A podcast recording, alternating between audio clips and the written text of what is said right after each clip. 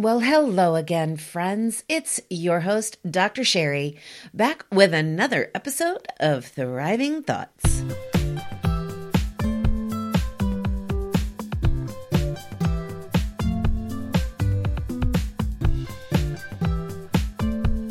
I used to think I wanted to do something great, that I wanted to do something so impactful that I wanted to do something that would be remembered, that would leave a legacy, that would be great.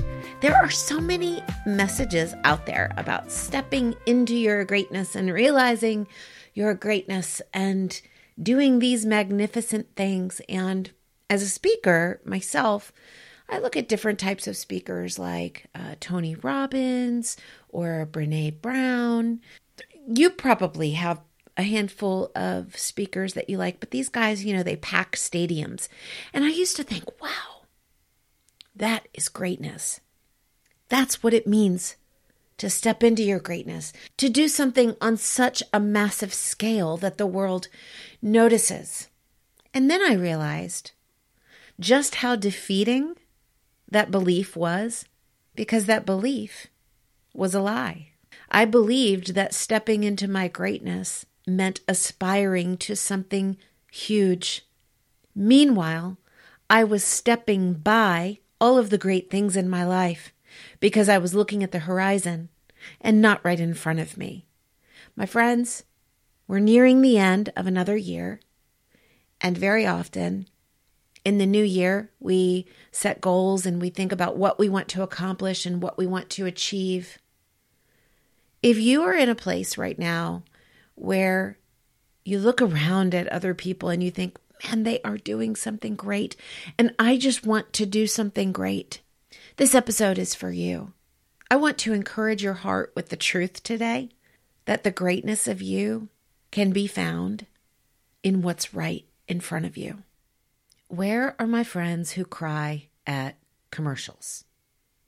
Are you with me? Go ahead and admit it. You don't have to admit it to your teenage kids who are in the car with you, but they've probably already seen you and it's too late anyway to hide that truth from them. My friends, I cry at commercials. My heart sometimes gets so easily overwhelmed with emotion in a good way because it taps into something inside of me that wants to burst forth. Let me give you an example. I first realized just how much feeling and emotion welled up for me when I saw somebody living their purpose, stepping into their greatness right in front of them. When I used to watch the Winter Olympics, I would watch the skating pairs or even the solo acts. And I'd see these people dancing on the ice, and literally, it would make me cry because I thought of all of the sacrifice and all of the hard work and all of the practice, everything that led up to this culmination of this moment. Now, it might have been for me the first time I was seeing it, so I attached great significance to that event. And certainly for the people performing, there was significance to that event because it mattered to them. Perhaps a medal was at stake, or maybe just their own personal besting was at stake. But the truth of that is that moment, being at the Olympics, is not the stepping into greatness for those people. You see, stepping into greatness, stepping into your purpose, that's what greatness is, is stepping into your purpose. That's when your life can loom large, right? Loom large even in a tight circle, even in a very short circumference of people or geography.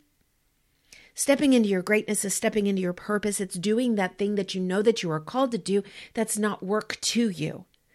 Now, it doesn't mean you don't put work into it. It means this is something you feel compelled to do and it comes naturally to you. My friends, I want to know for you what is that thing that feels natural that you just love to do? If I asked you this question, if I asked you to fill in the blank, if I could make money doing blank, I would do it forever. What are you filling in that blank with? If you could make money doing blank, what would it be?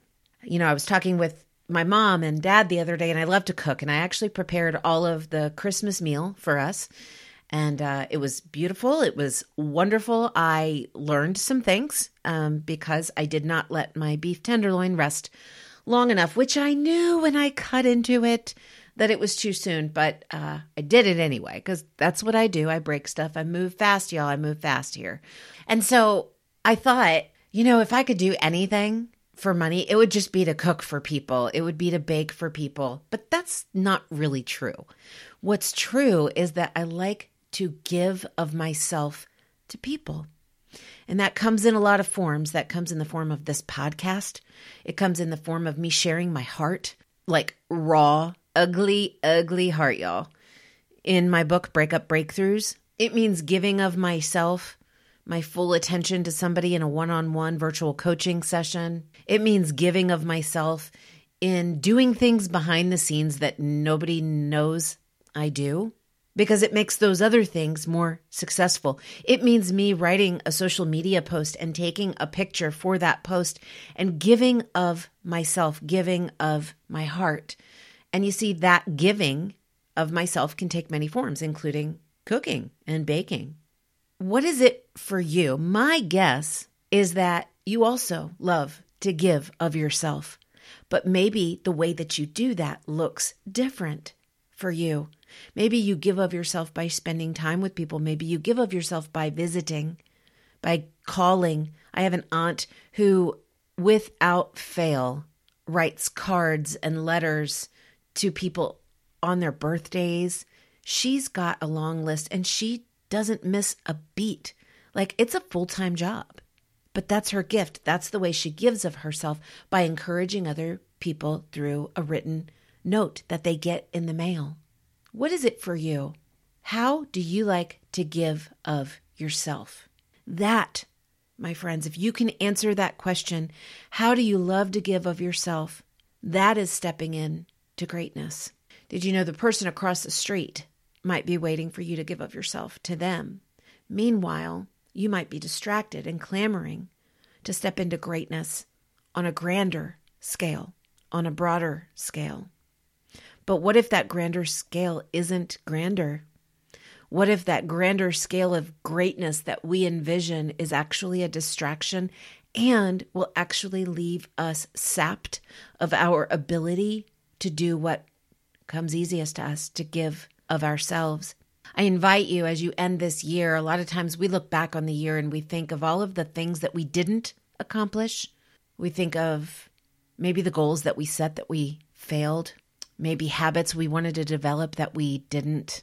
But this year, my friends, I invite you, before you start thinking about next year, would you take some time? Would you take some time to write down a list of 50 ways? Yes, I know. Y'all are like 50 ways, Dr. Sherry. I don't know.